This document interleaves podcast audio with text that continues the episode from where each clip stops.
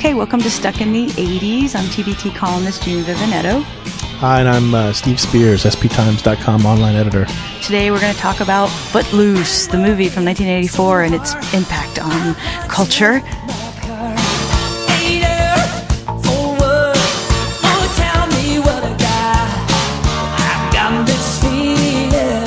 It's a favorite of yours, isn't it, Steve? Oh, yeah, I just watched it again last night. I still love it. Yeah, actually, I did too to brush up for this, but I remembered it uh, pretty well. Um, 1984, I was, what, 13 years old? Right, I would have been a junior in high school. Okay, uh, made a huge, huge star of Kevin Bacon, pretty much started his career. It also starred Lori Singer and Dianne Wiest and John Lithgow as the good reverend. Um, in this very very small town where dancing is illegal. And uh, Kevin Bacon, 26 years old at the time, he played a high school student. Lori Singer was 27 at the time. I didn't know this. I did a little investigating. Dianne Wiest was just a mere nine years older than the girl, Lori Singer, who uh, Dianne Wiest played her mother. Very interesting stuff. Huge song, Footloose, by who? Who sang it? Uh huh. It was Kenny Loggins, of course. Of course. And Kenny Loggins was kind of like like a, a, a, nobody guy to us young 80s kids and all of a sudden he well you know he was a guy in the 70s singing a lot of nice folk songs and things loggins and messina you can't say he was a nobody well i mean, not to really not to kids our age and then all of a sudden he did footloose he was huge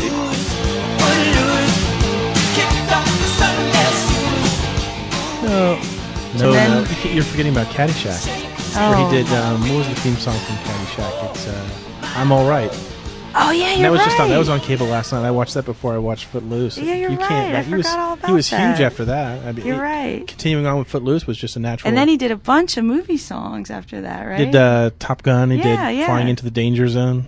I th- yeah, you're right. I forgot about I'm All Right. Okay, well, let's get on with Footloose. Kevin Bacon, huge, huge star. And The story goes, um, he he moves from Chicago because his dad dies. With his mom, he moves he moves to uh, this small, small town where dancing is a very conservative small town, very, very Bible thumping type place. Dancing is illegal because uh, several years before Ren, the character that uh, Kevin Bacon plays, several years before he moves there, a lot of kids were whooping it up, drinking and driving, got killed, and the entire town realizes that rock and roll is bad, uh, carousing around and just pretty much having fun is bad, dancing bad, everything's bad. So, uh, they don't want any, any part of it. And the whole town is, is very, very conservative. They really, really keep tight watch on the kids. Then this city slicker kid from Chicago gets there and he does, he, he wants to kind of liberate the town, bring some joy back, bring some fun back but they give him a very, very, very hard time. Of course, he hooks up with the preacher's daughter, played by Lori Singer, and pretty much all hell breaks loose. you know, you know what's funny is, I think when I was watching the movie the first time, it seemed like a, a completely unbelievable plot. There, there could certainly never be a town where dancing was illegal. I thought at the time it was it was just kind of hokey, but in uh, researching the uh, podcast, we came across this little tidbit. The film is actually based on a real incident there was a small town in Oklahoma called Elmore City where dancing had actually been illegal for 90 years before it was challenged by the high school seniors in 1978 and they overturned it. No dancing for 90 years. 90 years. And do you remember towards the end of the movie how he uh, convinces like what was it like the city council city or something council, right. how he convinces them to let dancing be brought back he actually starts quoting from the Bible on how everybody, you know, wanted to dance for, to celebrate and there's a time to be born, a time to, and he kind of starts quoting from the Bible that dancing ca- doesn't always have to be dirty and sexual and primal. It can actually be celebratory and beautiful. And it's interesting and, and, uh, how he, he makes a case for dancing. Just dancing can be something for joy. And, but anyway, as far as dancing. You know, I hate to interrupt, but the more we describe this movie, the worse this movie sounds. No, no, no. It's actually beautiful because it has beautiful movie. songs we like. Make sound, we make it out to sound like this. Uh, this uh, after school special, and well, it really it was. Kind of, it's it a really bit hokey was and a it's phenomenon. a bit preachy, but they have great songs like "Let's Hear It for the Boy." Let's hear for the boy Let's give the boy a hey Let's hear for my baby Why? Who sings that song? Let's hear it for the boy. It's uh, it's uh, Deniece Williams, "Dancing in the Sheets," a classic '80s song by Shalamar. Um, of course, a lot of Kenny Loggins tune, the classic Footloose and I'm Free, which doesn't he do that? Like Kevin Bacon does that crazy weird dance sequence by himself. And No, no, that's uh, Which one never by Moving Pictures, Oh, I didn't know that. Okay, and then they have um, Holding Out for a Hero, which is uh, the tractor when they play chicken with the tractor. Chicken with the Tractor. That's Bonnie Tyler, and then uh, there's another. There's a great uh, Bang Your Head, Quiet Riot, and where he's driving around in his bug. Isn't Oh, that when he gets pulled over by? Right, he gets the pulled over by the police. police. There's a little, there's a lot of little songs that you hear little Hurts bits So of. Good. Hurt so good, John waiting for a girl like you by Foreigner. You'll Oh, hear yeah. that for a few seconds. And then the classic prom song. Ah, Come on, Steve. What did Almost they dance Paradise. To? Yeah, almost Dar- Paradise by Mike Reno and Ann Wilson of Heart. I thought that dreams belonged to other men. Cause each time I got close, they'd fall apart again. Does that bring back any special memories for you, Steve? yes, it is. It's the uh, it was the theme of my senior prom back in 1985. Yes. Okay, so there's the town is very conservative. They also have a lot of problems with the books at the library, and I remember one guy makes a, a reference to how they had fired the um, English teacher the year before because the English teacher was having the kids read some scandalous books. Uh, one problem, one book that they have a problem with. Do you remember what the book was? They, they don't they don't want the kids to read this book in high school. Right, Slaughterhouse Five by Kurt Vonnegut. Slaughterhouse Five. And Ren hears this and he goes, "Oh, it's a great book. It's a classic." And what does the guy say? Do you remember? Uh, maybe in your town it's a Not classic. in this town. And he says, "In any town." First big, first big uh, confrontational moment. first big confrontation when the when the when the parents in the town realize this kid's a, he's a bad kid if he likes Slaughterhouse Five, which is you know it is a great book. I highly recommend it. What what extracurricular activity does Ren try to do at, in this school? He wants he wants to you know wants to you know fit in with the kids and do some stuff. And he's really good at this one activity. He tries to do it in school, but Oh yeah, he's um, and he's, a really- gymnast. Yeah, he's a gymnast. and they show him doing some gymnastics. Which, if you look carefully, they show him on the pole in the beginning doing all these flips and all this stuff. In the beginning, he has some gloves on, and for the rest of the scene, he doesn't. If you pick c- careful attention. Oh, if you want, if you want to pick apart this movie, there's probably about a, half a dozen really good uh, snafus in there. There are also a lot of other actors in this movie um, that went on to do lots of bigger and better things. Future Sex and the City star, who is it? Sarah Jessica Parker's Sarah in there. Jessica Parker, and she's so tiny. If you watch all these scenes where she's walking around, Lori Singer is like this gigantic, um, spindly thing. She's very, very thin, long, long legs, and she's always in these scenes walking with Sarah Jessica Parker from behind. And Sarah Jessica Parker looks like she's two feet She tall. looks like she's five foot two with a mop of she's red hair. so you have to stare at her face. And stare who- at her face to, to try to figure out who it is. Who plays her boyfriend? Willard. boyfriend? Uh, Sarah Will- Jessica Parker. Who's boyfriend? Sarah Jessica Parker's boyfriend. Who plays it? It's like her boyfriend. Oh, or- Willard. Yeah. Oh, Christopher Penn. That's Christopher right. Penn. You'll never recognize Christopher Penn from 1984 if you look at him in 2005. No, you won't. He's so tiny. He's Sean Penn's little brother, of course, and he's just adorable in this movie. And he plays a big for what for you know for he plays a big hick pretty much, and he wears a cowboy hat, and he's real adorable. And there's a whole beautiful sequence where Kevin Bacon has to teach him how to dance, and it's a beautiful uh, montage of, of dance. I think it's the best scene in the movie. It's the greatest scene. You know- let's hear it for the boy. Right, it's here for the boy. You know what's really ironic about that scene?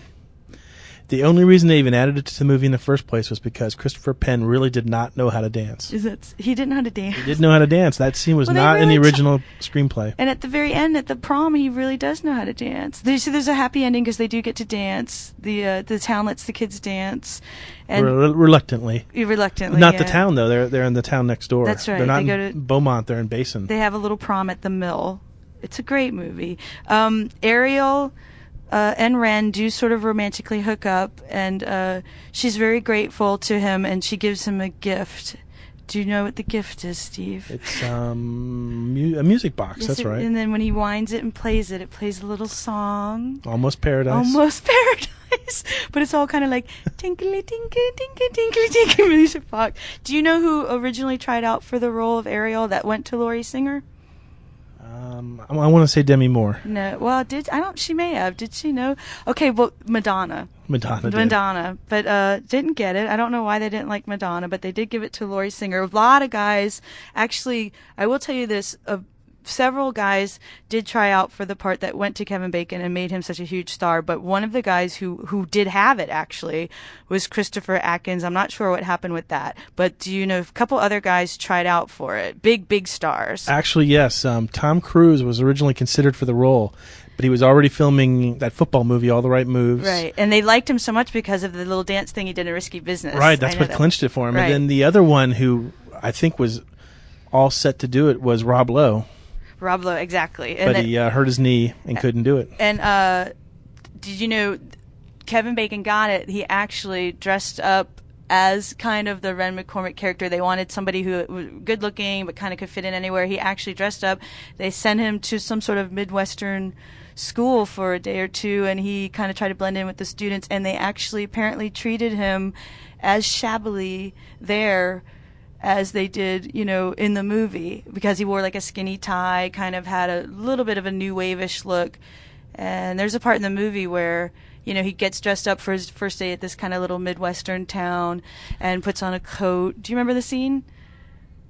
He puts on a little skinny tie. Oh, you're talking about for the first day for of school? first day of school. Remember Right. what his mom says? Um, says, "Don't dress like that. People are going to think you're David Bowie." People are going to think you're David Bowie. And they do. They no give chance him a of that. very, very hard time. You know, as much as Gene and I love this movie, and it, you know, clearly we do, we uh, got a chance to talk to the uh, Times film critic and ask him what he thought of it. So, here's what Steve uh, Persall, the Times film critic, had to say about that movie. Steve, uh, what do you think of Footloose? Uh, Footloose is one of those movies that a lot of people have some affection for. Uh, I'm not one of them necessarily. uh, it, it's one of those movies that, that I watched when I was what 20 years old, right around the the kind of age that should have you know meant something to me, but it didn't. Um, I wouldn't even call it guilty pleasure because it's guilty but not pleasurable. Were you just maybe a little too old? I think 1984 was the year. So, how old were you then? Uh, I was uh, what uh, 18 years old. No, no, no. Uh, what was I? 24. Okay, so then you were probably a little too old to uh, kind of get the whole teen angst angle of that. Well, I sort of resent the fact I'm, I'm young at heart and have been all my life. Um, no, it's it, it's one of those movies that just didn't have the kind of honesty to it that a John Hughes movie did, as far as what you know teenage experience was life. I was teaching at that time, so the idea of, of handling high school students and everything uh, was a uh, something I was doing in my life. So no matter what my age was, I still had the experience going on with it. Um, but- Compared to uh, compared to some of the other teen movies of that uh, of the 80s, how, how does it stack up against those? You, Well, like- you mentioned it, the John Hughes. Yeah, like I said, it doesn't have the it doesn't have the honesty of a Breakfast Club. It doesn't have the kind of you know satirical edge, you know that, that sort of uh, truth to it that a Sixteen Candles or a Pretty in Pink does, as far as you know the the female perspective of what it's like to try to fall in love. Um, it was it was I I think it was it's, it probably holds up a little bit better as a political allegory than anything else because you have the you know conservative uh, Christian uh, leadership in this community that's imposing its will upon uh, the uh, the uh, uh, younger folks by not allowing them to dance. Um, you can probably make some you know draw some correlations with that and some of the uh, the neocon situations that, that have happened politically these days. But um, but most of all, I, I just it's I, I I think I heard the best or worst parts of this movie on FM radio far too many times. Uh, and I always say that you can, you really can have too much Kenny Loggins in a movie soundtrack. You know, there's just one song, right? Well, there's still one too many. you know, it's, at least it wasn't Top Gun where he had you know three or four. Let me ask you this: Is this Kevin ba- Bacon's best movie? Oh, it's Kevin Bacon's uh, first starring role movie. I wouldn't say it's his best movie. It's probably the one that, that people will, and I, I think he's going to be remembered for it. Probably when he dies, they'll say Kevin Bacon, unless he wins an Oscar, because that always gets in your into your obituary first. Uh, but Kevin Bacon, who electrified audiences in Footloose, that's probably what he's going to be remembered for, not some of his better performances in movies like, uh, well, The Woodsman uh, last year. I thought he was he was probably the best actor of the year, even better than than uh, Jamie Foxx. Um, or you know some of his smaller roles like in JFK. Uh, I'll always remember him, of course, as the uh, as the pledge in, in Animal House, saying "Thank you, sir. May I have another?"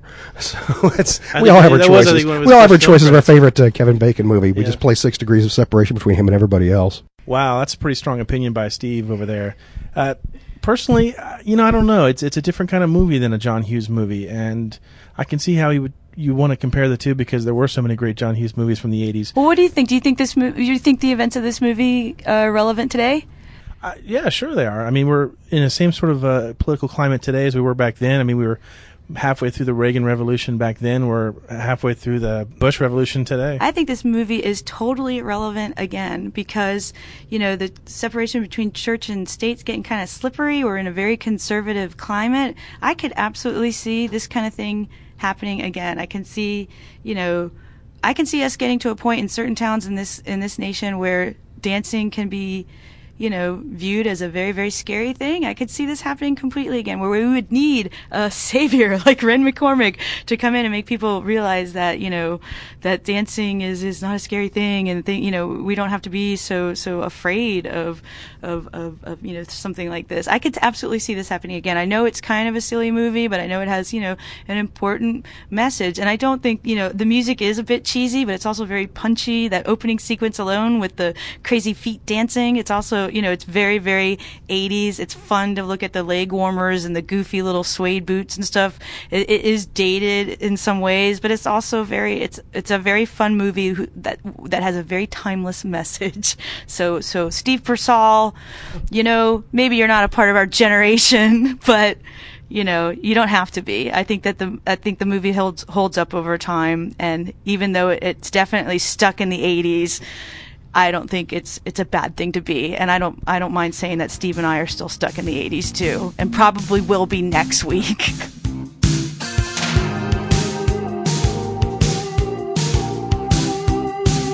Oh, by the sound of that music, I can tell we have to wrap it up here. So uh, until next week, uh, remember to check out our new blog. It's at tampabay.com slash blog slash 80s, or just go to tampabay.com and look for the link. We'll be there, as always, still stuck in the 80s.